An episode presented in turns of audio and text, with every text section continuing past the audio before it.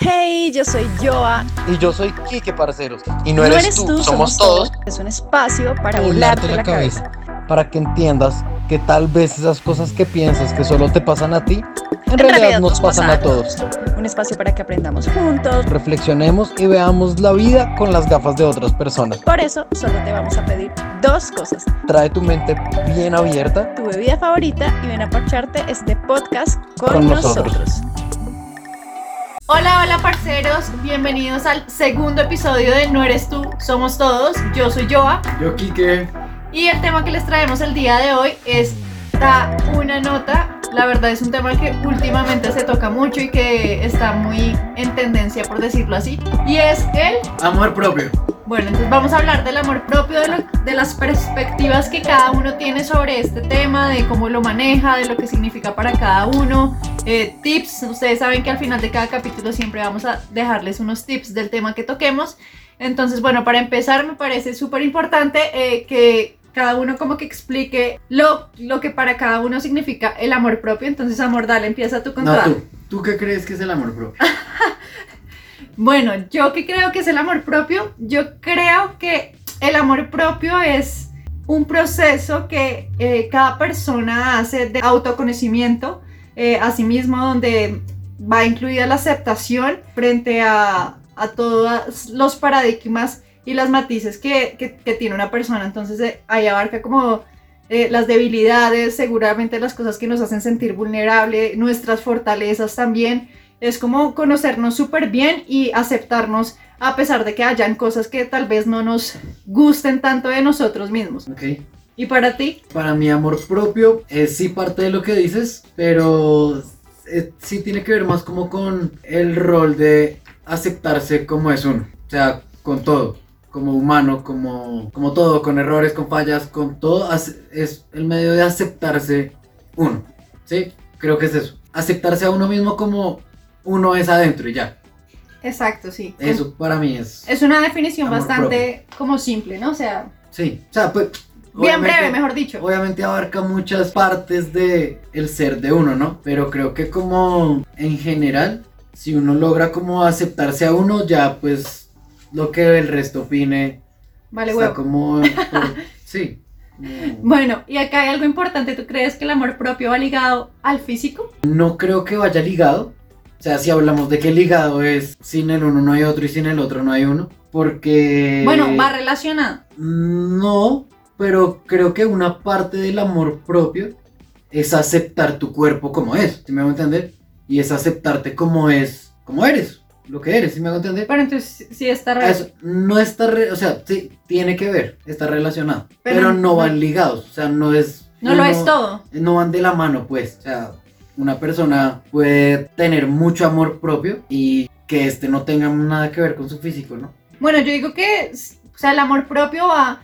No, no mentiras, porque pues, igual en el momento en el que no te importa tu físico, es aceptación de él, ¿no? Bueno, yo la verdad considero que el amor propio sí tiene relación con el físico, que no lo es todo, o sea, que no, el físico no es todo lo que abarca, de hecho, siento que en las redes sociales lo relacionan más como con toda la parte física, más que con, otro tipo de cosas, como lo que yo les digo, como las cosas que tal vez de mi personalidad me hacen sentir que, eh, que yo lo considero tal vez una debilidad o me hacen sentir vulnerable. O sea, siento que el amor propio casi siempre en las redes sociales lo, lo, relacionan con el cuerpo y con la parte física de una persona, que para mí no lo es todo.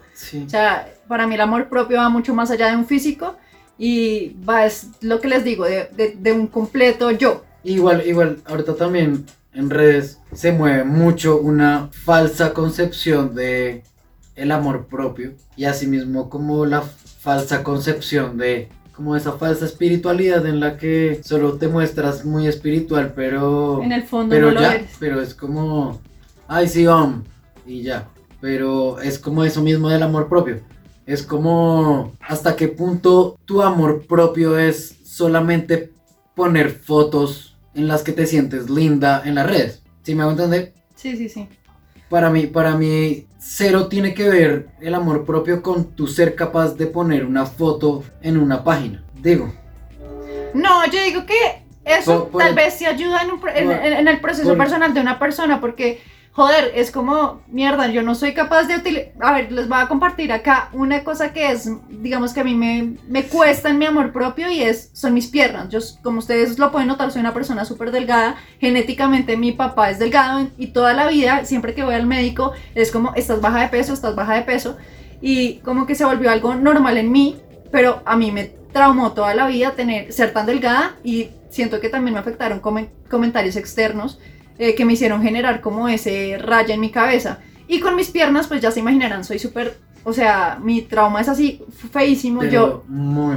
O sea, yo para utilizar una falda, o sea, no soy capaz porque siento que me veo horrible, que, o sea, si me entiendes. Y lo peor es que sus piernas son divinas. O sea, la gente obviamente, Kike me lo dice, pero yo no lo, cuando me miro al espejo es difícil como decir, fue pucha, tengo unas piernas divinas. No, para mí es algo que me cuesta mucho, ¿sí? Pero es eso mismo. A eso me refiero, o sea, tal vez en, mi proceso de amor propio, el hecho de un día decir, voy a utilizar una falda y voy a subir la foto y me vale huevo lo que piensa el resto de gente que me digan, oye, estás re flaca, o no tiene, son puros huesos, a sí ayuda. Pero es que a lo que me refiero es que en ese punto en el que el mismo trauma está generado, por el mismo estereotipo que te está manejando las redes sociales. Sí ayuda porque eh, es como decirle a, los estereotipos, ¿saben qué? Jódanse, váyanse al carajo. Soy flaca y me acepto así y, me amo tal como soy con mis piernas delgadas. Entonces a mí me parece que sí. Sí, pero no te pongas bravo. no, es que me apasioné con el tema. pero bueno, la verdad sí me parece que sí ayuda. Otra cosa, a ver. Sí, yo, no digo, yo, no, yo no digo que no ayude. Yo digo, o sea, yo no dije que no ayudara yo dije hasta qué punto tu amor propio depende de poner fotos ahí. ¿Sí me hago entender? No depende. Y de, y, de, qué te sirve tú ser capaz de, de, postear fotos así si en realidad no te aceptas. ¿Sí me va a entender? Y es el caso de mucha gente. Pero yo digo que igual si es un pasito, o sea, porque el amor propio es una montaña rusa, es un proceso en el que no, no es lineal, o sea, siempre estás así. Y es un proceso horrible que es un trabajo de días y hay días en los que estás bien y hay días en los que te vuelves mierda. Exacto. A eso me refiero, o sea que igual si ayudan, o sea, puede que hoy amanecí en mi proceso y estoy boom y digo, a la mierda lo que piensa la gente, me voy a poner la falda y voy a salir con mi minifalda, aún teniendo piernas delgadas, aunque no me gusten, pero Exacto, lo voy a hacer. Depende más de pero pero puede que haya días que yo esté súper, no, no me voy a poner una falda o no quiero subir fotos. Es de generarte esa autoconvicción de hacerlo. Si me hago entender, yo o sea, es, yo digo más eso. O sea, ten la convicción de salir con la falda. Claro, pues seguramente también habrá días en los que sale uno con falda y se siente bien y otros en los que tal vez no. Pues sí, no, total. Yo no, a lo que me refiero es. o sea, digo, digo que el proceso no puede depender de Instagram. Ni de TikTok. Ni de buscar aprobación en el exterior. Diciendo, ay, me amo. Exactamente. Eh, amor propio, hashtag. Exactamente. Y, es como, no puede, el proceso no puede depender de que, de que entonces si un día te tiraron hate, te fuiste a la verga. Sí. Si me voy a entender, porque tu proceso lo estás dando al resto y no tiene que ver con el resto del proceso. O sea, el proceso no es demostrarle a alguien que tienes amor propio. El proceso es tú. Sí, es interno. Y, y, y ese proceso no depende de poderle decir a la gente me vales verga lo que pienses de mí. Es un paso, pero o sea, el proceso de amor propio no depende de Instagram. Ah, no, ni depende de la aprobación del otro. No, yo, yo también estoy de acuerdo. O sea, no depende de eso. Siento que de pronto tal vez sí le ayude a una persona a, a en su proceso, pero no puede depender solamente de eso. Pero, eso me refería. O sea, ¿hasta qué punto tu proceso de amor propio depende de poner fotos en las redes? Ah, sí. O sea, y, y es que ahí es donde el amor propio se estanca. O sea, si solamente te sientes con amor propio cuando tienes las bolas de postear una foto con cuerpo X o Y en, vestido de baño. Bueno, a ver, acá tocamos algo importante y fueron las redes sociales. ¿Tú crees que, eh, digamos que ahorita normalmente uno se mete a Instagram y es como 10.000 posts de amor propio y es un tema que todo el mundo toca constantemente? ¿Crees que se volvió un tema tóxico para las personas? Sí. ¿Por qué? Pues no, no, no creo que meramente tóxico, pero sí también empieza a ejercer mucha presión sobre mucha gente. ¿Sí me va a entender? Y es como el, todo el mundo está con su proceso de amor porque yo todavía no me siento súper bien con el mío. Sí. O sea, qué depresión tan hijo de puta de que todo el mundo está superando sus maricadas y yo sigo aquí estancado pensando en mis mierdas y no supero y sigo siendo gordo, sigo siendo flaco, sigo siendo feo, sigo siendo... Sin aceptarme, no me acepto y todo el mundo sí se está aceptando y yo soy la única que no me acepta. Cuando, cuando en realidad tú así miras la realidad de toda esa gente que postea cosas bonitas y a la media hora de que postearon se siguieron sintiendo hijo de putamente feos. Sí. Por eso digo que el proceso no puede depender de, De tu actividad en redes. Sí, es verdad. Y yo también estoy de acuerdo que sí se ha vuelto un poco tóxico y es por eso mismo que dice aquí, que es como, hace poquito veía un post eh, que era como, to- o sea, una chica y en la que todo el mundo le apuntaba diciendo, ámate, acéptate, no sé qué, y es como, o sea, ¿te aceptas o, o baila, estás jodido? Entonces es una presión, o sea, tras de que el Ya, proceso, y- y- digamos y- que y no todos es los procesos difícil. de todo el mundo son iguales, y no todo el mundo es al tiempo, y no todo el mundo puede hacer las cosas a la misma forma, o sea, Exacto, tras de que el Bien. proceso en sí es difícil porque tiene sus altibajos, o sea, está la presión social de que todo el mundo te está diciendo, usted tiene que aceptar, o sea, ámese, como es. o como, sea, como ahora no eres normal por no tener amor propio también. exacto, sí, Entonces, eres una normal Eh, por no aceptarte. y es como, no, yo también tengo derecho a sentirme incómodo con mis maricadas. Exacto, sí, sí, es verdad, completamente. Bueno, y hablemos de, yo sé que ahorita lo tocamos, pero quiero saber tu opinión así bien concreta de, ¿crees que el amor propio depende de terceros? No, No. cero. cero. Bueno, sí. O sea, yo digo que... Bueno, al fin que, No. no depende, pero creo que te das cuenta que tienes mucho amor propio cuando la opinión del otro te vale mierda. Se me va a entender cuando simplemente dices, a mí me gusta la cerveza, a ti no. A mí no me, a mí me gusta la cerveza. Ah, no, es que todos están tomando. A mí no me gusta la cerveza. Y es como poder aceptar que a mí no me gusta la cerveza y no tengo que acoplarme a que todo el mundo está tomando. No, a mí no me gusta y ya. ¿Sí me hago entender? Sí, y sí, es sí. mucha presión por todos lados, como hablábamos ahorita también, de, de, de o te amas o te amas, entonces ya todo está mal. Entonces, Si no estoy se en ama, está proceso mal. despacio, no, que muy lento. Que si estoy en el proceso rápido, no, que el resto no puede. Por eso insisto en que el proceso no está en las redes. Que uno dice, es un pasito, sí, pero es un pasito en falso, porque, No, no es en falso. pues sí, solamente te da un poco de seguridad para poder salir a la calle con la falda. Pero es como Pero si todo. tú te ah, amarras así- el proceso a que, a que el amor propio solamente se siente bonito cuando puedo lograr aparentar que lo logré, Pero es no que va, puede- no, Puede que para la persona no sea aparentar, simplemente No, no. de verdad es un pasito. Es Por como eso- el primer paso de yo ponerme, digamos, una mini falta. Sí, por eso lo que, a lo que insisto es que Eh, son- el proceso no puede quedarse en ese, si me hago entender. Ah, sí, no solo en eso, obviamente tiene que abarcar muchas cosas más. Tiene uno que poder aplicárselo a la vida. O sea, porque las redes es mucha fantasía. En el que tú para la foto acomodas todo para que se vea perfecto y que nadie vea un solo defecto. Y luego quitas la cámara y desbaratas todo y vuelves a tu vida real. Te miras al Así espejo. mismo es el proceso de amor propio. Sí, o sea, porque, porque si tú aceptaste tu cuerpo tal y como es, porque la foto en vestido de baño te la tomas así estirada y con los brazos arriba para que no se te vean los tómate la foto sentada con una cerveza así y acepté mi cuerpo. ¿No? Ay, no, por eso tampoco, sí. No, yo quiero verme sexy, tal vez en una pose así me veo mejor, pues me la tomo y ya. Estoy. Ah. Tampoco. Pero bueno, mi opinión frente al tema es que el amor propio no depende de terceros, o sea, es un proceso que uno hace consigo mismo. Y, y es la responsabilidad que uno adquiere pues de uno mismo, de, de- del autoconcepto que uno tiene, de el valor que se da a sí mismo. Y como lo dice la palabra, o sea, la responsabilidad es la habilidad de responder a entonces no me tiene, o sea, no puedo poner la responsabilidad en otros. Porque, O bueno, hasta el momento en el que asumas el 100% de la responsabilidad es cuando vas a poder cambiar las cosas. sí, claro. Cuando tú le des un porcentaje a otra persona, hasta que esa persona no quiera cambiar, lo- sí, no lo vas a lograr. Estás fregado.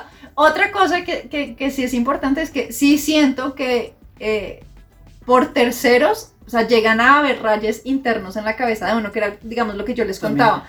O sea, siento que es, Pues creo que la mayoría de los rayes son por otros. sí, exacto, por los o sea, si estereotipos. uno no escuchara por- comentarios malos de uno y no escuchara mamadas que dice la otra estúpida gente, o pudiera uno hacer caso omiso y decir, no, vale verga. Uno no tendría rayes internos de qué. De nada, sí. O sea, solamente de las cagadas que, algo, que te das cuenta que haces. Pero no estarías prevenido al- a, a un tercero. Yo también, eh, pues, de acuerdo con todo lo de que depende de, de terceros, no es una responsabilidad que uno toma sobre uno mismo, eh, pero pues que lastimosamente por terceros sí terminan como afectándole la autoestima a uno. ¿Tú crees que la autoestima, cuándo es la época en la que más se afecta? ¿O es un recorrido que toda la vida se va a afectar por igual? ¿O crees que hay una época en la que tal vez uno sea, no sé, más vulnerable? Pues yo creo que depende. Sí, no, no, no. O sea, puede que uno sea menos consciente cuando es pequeño o tenga una perspectiva más inocente de todo lo que a uno le dicen, que sea como todos los comentarios sean demasiado importantes, si me hago entender. Entonces por eso creo que cuando uno es muy pequeño cualquier comentario es muy importante para uno. Entonces que cuando Se está- terminan convirtiendo como en verdades. niño chiquito de 5 años y la tía te dijo, ay, pero ¿cómo estás de gordo? Mierda, toda la vida te quedó ese comentario. Es como en ese momento absorbes demasiado las cosas que te van a marcar muchos parámetros. Sí. Así Sí, sí, como el, no, es que usted es un niño necio. De ahí en adelante te tienes en la cabeza que es el niño necio. Pero cuando uno está pasando en, digo yo, la adolescencia, es como esa, esa, ese, se, se deja permear mucho por amigos, amigos del amigo. Y la presión social en ese del momento. Este, y es ahora con las redes sociales, eso es un descontrol muy hijo de puta. Entre el comentario, el comentario de la foto, la pasada de la foto, todo eso es- Es se empieza a volver una vaina muy loca y demasiado presionante para cualquier persona. Ya después cuando uno está más grande, cuando ya te terminas aceptando, ya como que vale verga, ¿no? Entonces ya como que los comentarios terceros te empiezan a valer más madres. Sí, ahorita que se me vino es lo- las redes sociales que lo que hablábamos ahorita, que muestran como una falsedad completamente, o sea, todo es falso. Entonces, el hecho también tú de, siento que los filtros afectan un montón de tú ponerte un filtro, eh, verte así como perfecta, con la nariz respingada, con la cara así súper, eh, mejor dicho, la piel así lisa, y cuando te vas a mirar a, a- a- a un cuando vas a salir a la calle. no, nada que más te ves el- al espejo y no es el filtro con el que vas a salir. Sí, es como, o sea, un choque que de hecho siento que esto también es muy fuerte, como lo, lo pintan a uno, como se supone que todos tenemos que tener la cara eh, con los filtros y de hecho todos los utilizamos O sea, constantemente. Y de, Eso sigue estandarizando la belleza. Sí, o sea, es una vaina Es- densa. Iba a hacer otra pregunta que me pareció bastante curiosa porque, claro, hablamos que el amor propio eh, habla como sobre la aceptación de uno mismo, pero hasta qué punto uno tiene que aceptarse. O sea, tú dices que va, siempre tengo que aceptarme tal cual soy o, o digamos que no siempre, o sea... no, pues, o sea, mierda, lo que te molesta, te molesta. Si me va a entender. O sea, lo Pero que- sí es algo que... A ver, ponme un ejemplo, o sea... eh, por ejemplo, Enrique. A ver, Sí. Enrique. Que yo me apasiono, resto hablando y termino hablando fuerte y... Sí, sí, sí. Si me va a entender. Sí, Eso es algo que yo sé que tengo que cambiar, si me va a entender. Pero es porque yo sé que lo tengo que cambiar. Porque me hace mala interacción con la gente. No es porque alguien me diga, oye, cámbialo. Es porque yo sé que tengo que hacerlo. No es como, mierda, tengo que ir al gimnasio porque quiero levantar a alguien. O, no, ni mergas. Como, lo haces por ti mismo, no porque por, me gusta como me veo así, porque no, me... por factores externos. Exactamente. Estoy de acuerdo con Kike que sí hay que, obviamente hay un punto en el que hay que aceptar ciertas cosas de uno, pero miércoles, o sea, a ver, les pongo mi, que- ejemplo. Yo soy quiero. una persona delgada, ¿cierto? Yo voy al médico y siempre soy como, estás baja de peso, estás baja de peso, estás baja de peso. Y digamos, ok, me acepto que mi contextura es de una persona delgada, pero eso no significa que yo no vaya a trabajar por estar más saludable, por subir más de peso, por hacer ejercicio, para, eh, porque claramente para yo poder subir tengo que hacer ejercicio. Entonces, eh, comer bien, eh, cuidar mi alimentación, ¿sí me entiendes? O sea, no es como me acepto y ya me quedo delgada porque soy así, sino trabajo por sacar una mejor versión mía. Sí, por Y eso, lo hago por mí. por eso digo, lo que me molesta, me molesta y lo cambio. Exacto. Si me hago entender lo que me afecta, no, no es que tenga que vivir con lo mierda que, que, que soy. Bueno, No. O sea, y eso a nivel físico, pero ponle que también hay, hay cosas de rayos de uno De que, que te hacen tener perspectivas bailas de situaciones, si me hago entender, que tú sepas que tienes que cambiar. bueno, pero entonces acá te va la pregunta. O sea, que tengo que cambiar lo que a mí no me gusta, ¿verdad? Entonces, digamos, yo soy plana. Sí, yo no tengo UIs. y no me gusta. Sí, no me gusta ser plana. Estoy poniendo un ejemplo Sí. porque, bueno, a mí no me molesta, ¿saben? Entonces tengo que mandarme Ya fuiste clara. Ahí lo acabaste de decir. No, lo digo por, ¿A ti por- no te molesta? Escúchame, lo digo por otra persona, o sea, otra persona que sea plana y le moleste tener ser plana. Entonces tiene que mandarse a operar para no sentirse tiene, bien. no tiene. Porque si A ella le molesta, Si ella le- querrá operarse. Si le molesta. Exactamente. Si a ella le molesta, ella no tiene que operarse, ella quiere operarse. No, pues a Sí. mí no me parece que tenga que ser así. Porque, o sea, es que no es que tiene que ser, a eso me refiero. La decisión es de ella, no es de un externo. Pero por eso todas estas, eh, todo, todo, todo, todo el mundo se está mandando a hacer operaciones porque, ah, ok, me molesta mi nariz así, entonces me la mando a operar. Pero Eh, me a a molesta me el gordito acá, entonces me lo Entonces, a eso mando. me refiero. Tú no te operarías la nariz.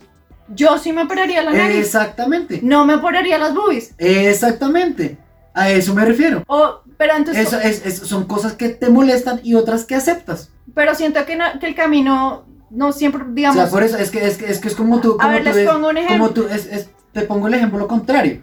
Tienes otra chica que tampoco tiene boobies y también, y también se quiere operar la nariz. Y, y también, y, ta- y también- y también supongamos que se podría operar la nariz. Sí, Pero ella no se operaría la nariz porque así se acepta, pero sí se quiere poner las boobies. pero me refiero o sea, a esas cosas, o sea, yo, Porque, porque es un estereotipo, no es un estereotipo de nadie, es lo que a ella le molesta o no. pero me refiero a que no siempre, o sea, que... Pero es que quien está hablando de siempre. Escúchame, Pero es que estás diciendo siempre. No, me refiero a que siento que no siempre la salida tiene que ser esa. O sea, obviamente como, o sea, si no acepto, entonces me opero. O sea, no, o sea, hay, hay momentos en los que hay cosas que sí se pueden trabajar mentalmente de, de Es- aceptación. Es, lo- es lo que te digo. Entonces, ¿tú por qué no trabajas en la aceptación y no te operas la nariz? Sí, pues tengo que Ah, trabajar. Exactamente. te pongo el ejemplo al contrario. Entonces, ¿por qué la gente se tiene que operar? La gente no se opere. No, pues sí. No, que la gente se opere, amor. O sea, cada quien puede hacer lo que quiera. Si a ti te molesta el gordito, hazte la lipo. Si estás dispuesto a hacerte una lipo, hazte la lipo. Sí, a mí lo único que me falta es la plata para operármela. Por eso, eso me refiero. Pero es una decisión tuya. Sí, bueno, sí. No es como, ay, mi marido me mandó poner tetas. No, o sea, o sea, eso es diferente. Sí, es O verdad. sea, si la nena se quiere poner boobies, que se ponga boobies, si le molesta ser plana, que se... O sea, ¿por qué la tienes que mandar al psicólogo? Si quiere ponerse boobies, tú te quieres operar la nariz. Son inconformidades con el cuerpo, que cada quien haga lo que quiera. Bueno, pues sí, sí tienes razón. Otra cosa que, digamos, a mí me pasa es que mis orejas, ¿no? Yo odio mis orejas. Pero eso sí es un trauma Tengo un mental. trauma porque siento que mis orejas son muy grandes y pues finalmente, claramente yo me las, o sea, uno se las puedo operar como para que no estén tan saliditas, sino que queden como más pegaditas, así se vean más pequeñas. Claramente yo dije, no voy a hacer eso jamás, o sea, como ya mis orejas son así, me las acepto y lo que hice fue, ok, no me gustan mis orejas, pues me mando a hacer unos piercings que las decoren y se vean, ma- se vean más bonitas.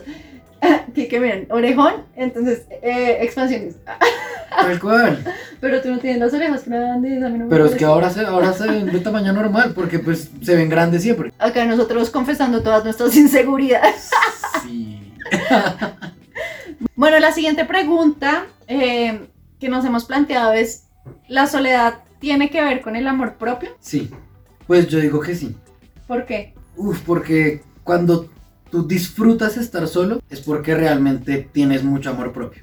Sí, Si me hago entender, cuando tú puedes estar solo y disfrutas estar solo y te sientes una chimba contigo misma, ya, o sea, es porque realmente tienes una muy buena relación contigo, con lo que eres, con tus pensamientos y lo que piensas de ti, lo que haces, si me hago entender. Y siento que en la soledad, cuando no tienes amor propio, es cuando empiezan a salir todas esas carachitas.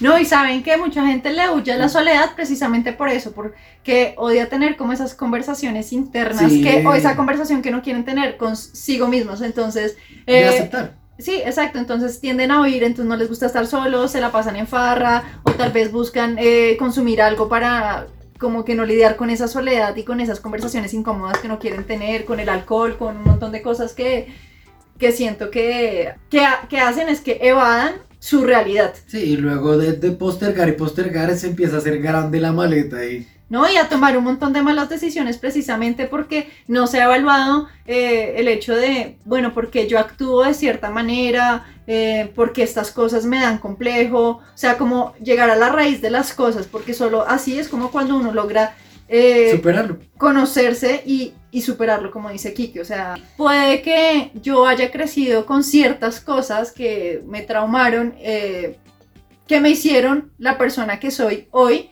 y con un montón de comentarios externos, eh, comentarios de mis padres, de, la de, las personas con las que crecí, de mis compañeros de colegio, eh, que implantaron ideas en mi cabeza y que me hicieron, y también pasaron diversas situaciones en mi vida que gracias a ellas fui aprendiendo como programas y patrones que tengo establecidos ya en mí, ¿cierto? Sí.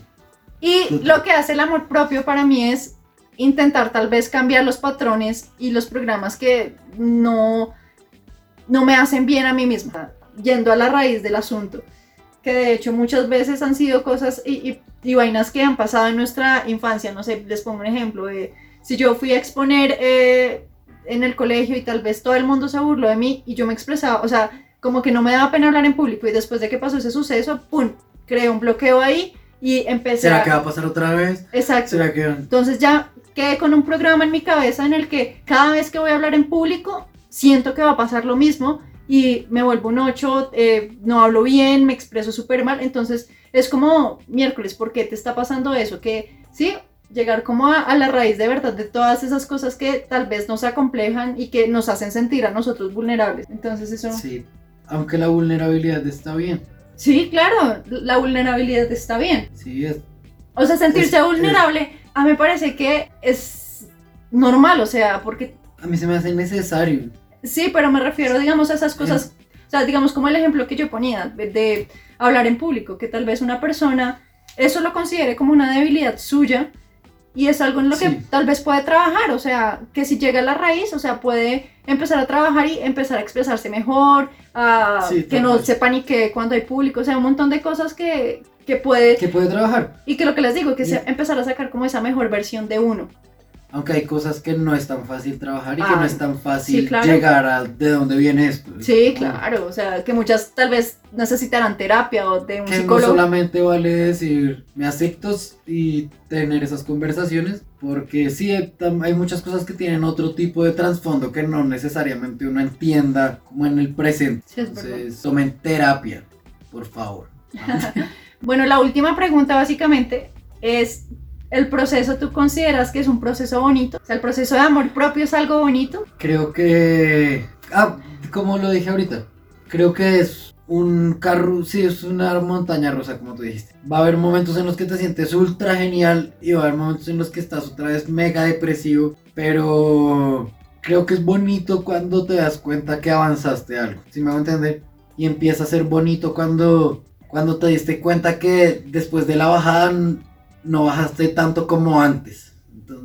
sí, sí, sí, te logro entender. Sino que la montaña rusa igual va subiendo, si me hago entender. Y creo que lo bonito es el proceso. O sea, sí es un proceso. Pero. Sí es un proceso bonito. pero cuando lo miras hacia atrás.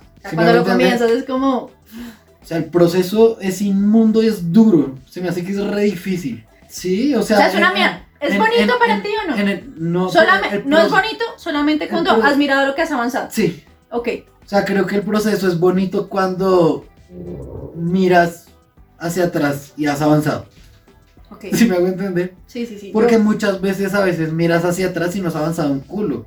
Te das cuenta que sigues en la misma monda y, y sigues cometiendo las mismas cagadas y sigues pensando las mismas cosas sobre ti y te sigues repitiendo las mismas estupideces que te dijo alguien alguna vez. Y cuando logras, por ejemplo, ese mal comentario, cuando una vez logras decir, no, no, no, no, no, ese comentario no es así.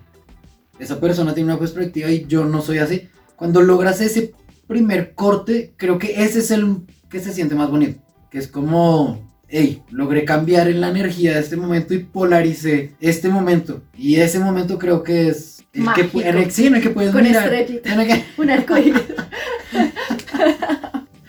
Pero sí, ahí ya puedes mirar hacia atrás y decir, mierda, antes me seguía repitiendo esta vaina y terminaba tres días pensando en esta mierda. Lo logré cortar acá y pum, ya se fue. Y en la siguiente, puede que vuelvas a durar tres días haciendo la misma mierda. Pero cuando vuelvas a hacerlo y logres cortarlo otra vez, vas a decir, venga. Venga. Y logres a la tercera.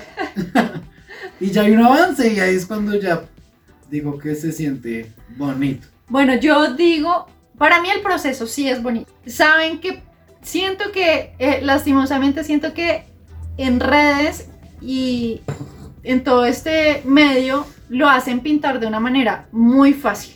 ¿sí? Entonces yo digo que el proceso puede ser completamente bonito, que no significa que sea fácil, que va a tener días duros, días difíciles, como otros días buenos, pero es un proceso bonito. Es como la creación de una empresa. crear una empresa es como súper complicado, van a haber días buenos, otros en los que vas a estar estresadísimo, vuelto mierda, pero el proceso es bonito, o sea, el proceso de la creación de la empresa es una vaina, una chimba. Entonces para mí el proceso sí es una nota que no es fácil. cuando digo que es bonito, no, no quiero decir que es un proceso fácil que van a haber días duros, días en los que tal vez no te vas a querer mucho, en los que no te vas a aceptar, en los que te vas a dar súper duro, eh, pero también van a haber otros en los que vas a ver tu, avance y tu progreso, entonces, eh, no sé, es algo, una nota y lo que les digo, o sea, ese autoconocimiento hacia uno mismo es, es de verdad súper chévere, o sea, siento que eso es lo que más yo valoro del proceso de amor propio. Pero es lo, es, es lo mismo. No porque tú dices que solo para ti solo es bonito cuando miras atrás. Por eso, pero tú acabas de decir que el lograr autoconocerte es lo que más valoras del proceso. Sí, pero para mí todo el proceso es bonito. aún con los días malos y aún no, obvio, pero cuando te logras autoconocer es porque ya puedes mirar hacia atrás viendo el avance. No, bueno, me refiero desde que lo comienzo, es un proceso bonito. Aún con los días malos, aún con los días en los que no me quiero, en los que me miro al espejo y digo, hoy que me siento fea o en los que digo, pero ¿por qué actúo así? ¿Cómo fue a cometer ese error? Que... No, a mí no me parece bonito. Bueno, ahí estamos... no, o sea... Bueno, ustedes, déjenos en los comentarios ustedes qué opinan. ¿Para ustedes el proceso es bonito o no es bonito? Es bonito el resultado. Bueno, para ti, para mí el proceso es bonito. Bueno, ya para cerrar el capítulo, como ustedes saben, siempre los, la idea es terminarlo con tips y consejos que nosotros aplicamos entonces acaba el primer consejo, amor. ¿Cuál es el primer consejo para empezar a trabajar en el amor propio? Eh, para mí el primer consejo sería eh, ser personas reales, o sea, ser gente de verdad, como que lo que piensan lo digan sin asco, o sea, sin miedo a que les digan cualquier cosa, sin miedo a o sea, ser, ser una persona ser auténticos. No, no, es solo auténtico, ¿sí? Porque auténtico es como ser diferente al otro, si me hago entender. Como... Pero cuando eres auténtico eres fiel a ti mismo, ¿no? Sí o no. Porque me hago entender, pero tú no eres auténtico aparentando algo que no eres. Pero autenticidad se habla de diferente a lo otro. Si me hago entender, y puede que yo sea igual a los otros, pero así es como soy. Y en ese mismo medio en el que eres persona real, pues creo que empiezas a, a darte cuenta que obviamente no siempre a la gente le gusta, pero vas a ver cómo también te rodeas de la gente que le gusta como eres y empiezas a tener gente real alrededor tuyo. Entonces, uno, ser fiel a ti mismo. Segundo consejo. ¿Ser fiel a uno mismo? A mí me parece. Yo dije ser una persona real. Bueno, ser una persona real que para mí es como ser fiel a uno mismo. El segundo consejo, yo siento que es súper importante aprender a estar solos con nosotros mismos y aprender a tener esas conversaciones incómodas que, a las que de pronto muchas veces le huimos eh, porque nos hacen sentir incómodos. Entonces es como tener esas conversaciones y que seguramente nos llevarán, lo que les decía desde un comienzo, como a conocernos y a saber como la raíz de todas las cosas, de todos los programas que tenemos, de todos esas cosas inconscientes que tenemos en nuestra cabeza y que nos hacen actuar de cierta manera, que nos hacen de pronto sentirnos vulnerables o débiles frente a otras personas. Eh, cuando logramos conocernos, podemos empezar a trabajar en nosotros y comenzar a avanzar. Entonces, ese es un paso importante en el proceso de amor propio. El tercer consejo sería... No se den látigo, nunca jamás. O sea, la cagan y a la próxima puedo hacerlo mejor darse látigo es lo peor que pueden hacer porque es el primer paso para nunca mejorar. O sea, cuando ustedes se dan látigo y empiezan a autocriticarse de mala forma, o sea, hay formas de criticarse bien y dándose uno como vamos a poder hacer esto para tomar medidas, pero cuando es, no, soy malo y yo siempre lo hago y yo siempre la embarro y yo siempre no sé qué, es lo que te estás diciendo en la cabeza y el cerebro es demasiado inteligente y lo capta. Y él le hace caso a uno más que a nada en ninguna cosa. Entonces no se digan pendejadas tampoco. Entonces el tercer consejo sería como eh, ser conscientes de ese... Mm, no, ser compasivos con ustedes. Sí, ser compasivos con ustedes mismos y aprender a eh, el diálogo interno que tienen con ustedes, ¿no? O sea, Pero ser conscientes es de ese... No, porque eso también es, tú acabas de decir de que Ay, soy un idiota porque hago siempre lo mismo. Es ese diálogo que uno tiene con uno mismo, que uno se da muy duro siempre. Entonces es aprender a, a reconocer el diálogo que uno tiene y, aprender a cambiarlo, o sea, como cambiarle el chip y empezar a ser más compasivo con uno mismo, porque uno suele ser muy compasivo con todo el mundo, o sea, con las demás personas, pero a uno, siento que a uno mismo uno se suele dar más duro que al resto. Bueno, y el cuarto consejo sería, Digo que es muy importante en ciertos puntos ser un poco vale vergas. Que la gente muchas veces le gusta criticar mucho, hablar mucho y muchas veces hay que no escuchar al resto de la gente. Sí, muchas veces hay que oírnos a nosotros, así no nos guste y hacernos caso. Pienso que hay que practicar demasiado, demasiado, como escucharnos a ese yo interno que nos dice qué hacer y qué no hacer. Como esa intuición. Creo que es demasiado importante poner alerta a la intuición que hace que nos podamos oír y sepamos quiénes somos realmente y no estemos dependiendo de los comentarios de los otros y tratando de sentirnos bien por aprobación o no de alguien más. el quinto consejo sería, a mí me parece súper importante empezar con rutinas que los ayuden a ustedes a mejorar esas cosas que tal vez quisieran eh, trabajar. Entonces, no sé, hacer ejercicio, tomar más agua, o sea, cosas que realmente te ayuden a ti mismo. Y Pero no todas al tiempo. Si escucharon el podcast pasado, si hacen muchas cosas al tiempo, no hacen ninguna. es cierto, pues me parece súper importante empezar a, a incorporar rutinas a la vida de uno, digamos, hacer ejercicio eh, nos da mucha serotonina, que es una hormona que pues nos ayuda a estar bien, que la llaman la hormona de la felicidad, entonces todas esas cosas que ayuden a nuestro cuerpo, por supuesto, pues excelente. Pues ya lo que dijimos, ser como más compasivos con nosotros mismos, aprender a perdonarnos, eh, tener, cuidar nuestras, la- las conversaciones que tenemos hacia nosotros. ¿Qué otra cosa podría ser? Ah, siento que también es súper importante el aprender a poner límites, ¿no? Porque muchas veces el no poner límites hace que no tengamos amor propio hacia nosotros mismos. O sea, Y hay que poner los límites desde el comienzo. Exacto. entonces, Porque uno termina modificándose a uno mismo por complacer al al otro. resto. Entonces, pongan límites desde el comienzo antes de que ustedes cambien cosas que no les gustaría cambiar.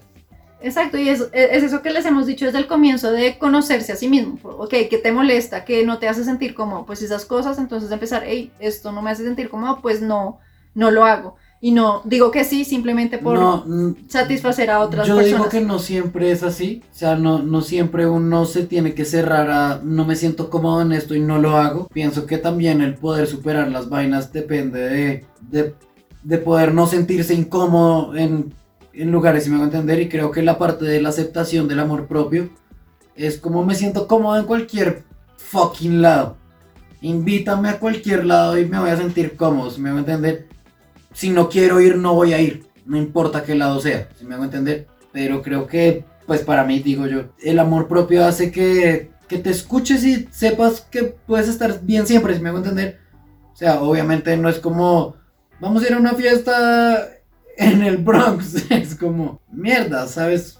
Que hay cosas que no haces, si me hago entender. Pero creo que muchas cosas es como, o sea, supongamos, vamos a... es que no obviamente un plan al que no estás acostumbrado y digas, no es mi plan favorito, pero, verga, te invitaron una vez, no es como, mira a ver qué pasa, ¿no? Pues, Obviamente lo que me refería era que para eso sirve el proceso de amor propio, es de conocerse a uno mismo, porque claramente, les vuelvo al ejemplo que les ponía a mí, no me hace sentir cómodo hablar en público, entonces no lo voy a hacer nunca y trato de evitar, pues no, esa no es la idea, es como, pucha, me pongo también a intentar mejorar eh, y que pueda hablar en público sin que me afecte como me suele afectar normalmente, pero hay ciertas cosas que tal vez nos incomodan mucho y pues preferible aprender a decir no a ciertas vainas pero lo que les digo, o sea, no es como que yo- generalizar yo- a todos, yo- sino... Yo, yo digo, es como poder No. diferenciar en algo que Sí. me incomoda y algo que me genera malestar. Exactamente, es O eso, sea, sí. es como, donde estoy mal, obviamente no voy, pero si Exacto, algo sí. me incomoda, puede que yo logre trabajar en algo mío y lograr sentirme muy bien en cualquier lado, ¿sí? Pero si algo me hace sentir malestar, obviamente pues no voy. sí. Pero digo que la incomodidad muchas veces, el no estar en nuestra zona de confort nos hace poder explotar cosas que no sabíamos que teníamos. Sí, totalmente. Y el cerrarse mucho a lo que no me gusta no lo hago, es... Es, estancarnos en un crecimiento, porque igual nos vamos a quedar ahí siempre. Sí, y es como, y es, y es nunca mirar otro horizonte y nunca descubrirte cosas nuevas. Y en medio de ese aceptar planes diferentes y hacer otras vainas, creo que es cuando tú terminas también superando muchas vainas y diciendo, ahora me gusta esto, ahora disfruto. Algo que, tal vez, algo que tal vez pensaste que siempre ibas a odiar. Y lo hiciste y dijiste, hey, probé esto y pues no me molestó como solía molestarme antes. Entonces, hay, sí hay que saber diferenciar el hecho de poner límites, ¿no? Que, que es bastante importante. Pero yo digo, es en saber que algo te incomoda y algo te genera malestar. Sí, por eso les digo que también es importante saber la raíz de todo. O sea, de dónde viene el sentimiento que me hace sentir incómoda, de dónde viene. Que siento que ahí tal vez se podría saber muy bien qué cosa sí le pongo límite y a qué otra tal vez podría decir como, bueno, vamos a ver qué tal. Y eh, por último, que lo que siempre les hemos dicho que es como trabajen por ustedes mismos, no lo hagan por el resto, sino tiene que ser algo por ustedes, no por eh, porque la gente me vea, porque me va más guapa yo, no, o sea, no porque la gente me da más guapa, sino porque yo me quiero sentir bien, me quiero sentir saludable, eh, quiero mejorar eh, cosas de mí, quiero crecer como persona. O sea, siempre háganlo por ustedes solamente, no por nadie más, porque cuando lo empiezan a hacer por alguien más ya no es un proceso de amor propio. Sí. Y ya, y saquen su mejor versión. Bueno, y esto ha sido todo por el podcast de hoy. De verdad esperamos se lo hayan disfrutado tanto como nosotros, hayan podido reflexionar. Eh, también nos gustaría leer sus opiniones, qué opinan frente a este tema. Eh, todo lo que les decimos siempre son opiniones personales eh, de cosas que nosotros eh, creemos y, y, que nosotros aplicamos a nuestras vidas. No nos crean nada. Hagan la prueba de todo. Exacto. Y pues nada, los esperamos en un próximo capítulo. Recuerden que todos los martes hay capítulo nuevo y no olviden suscribirse a nuestro canal. Bye.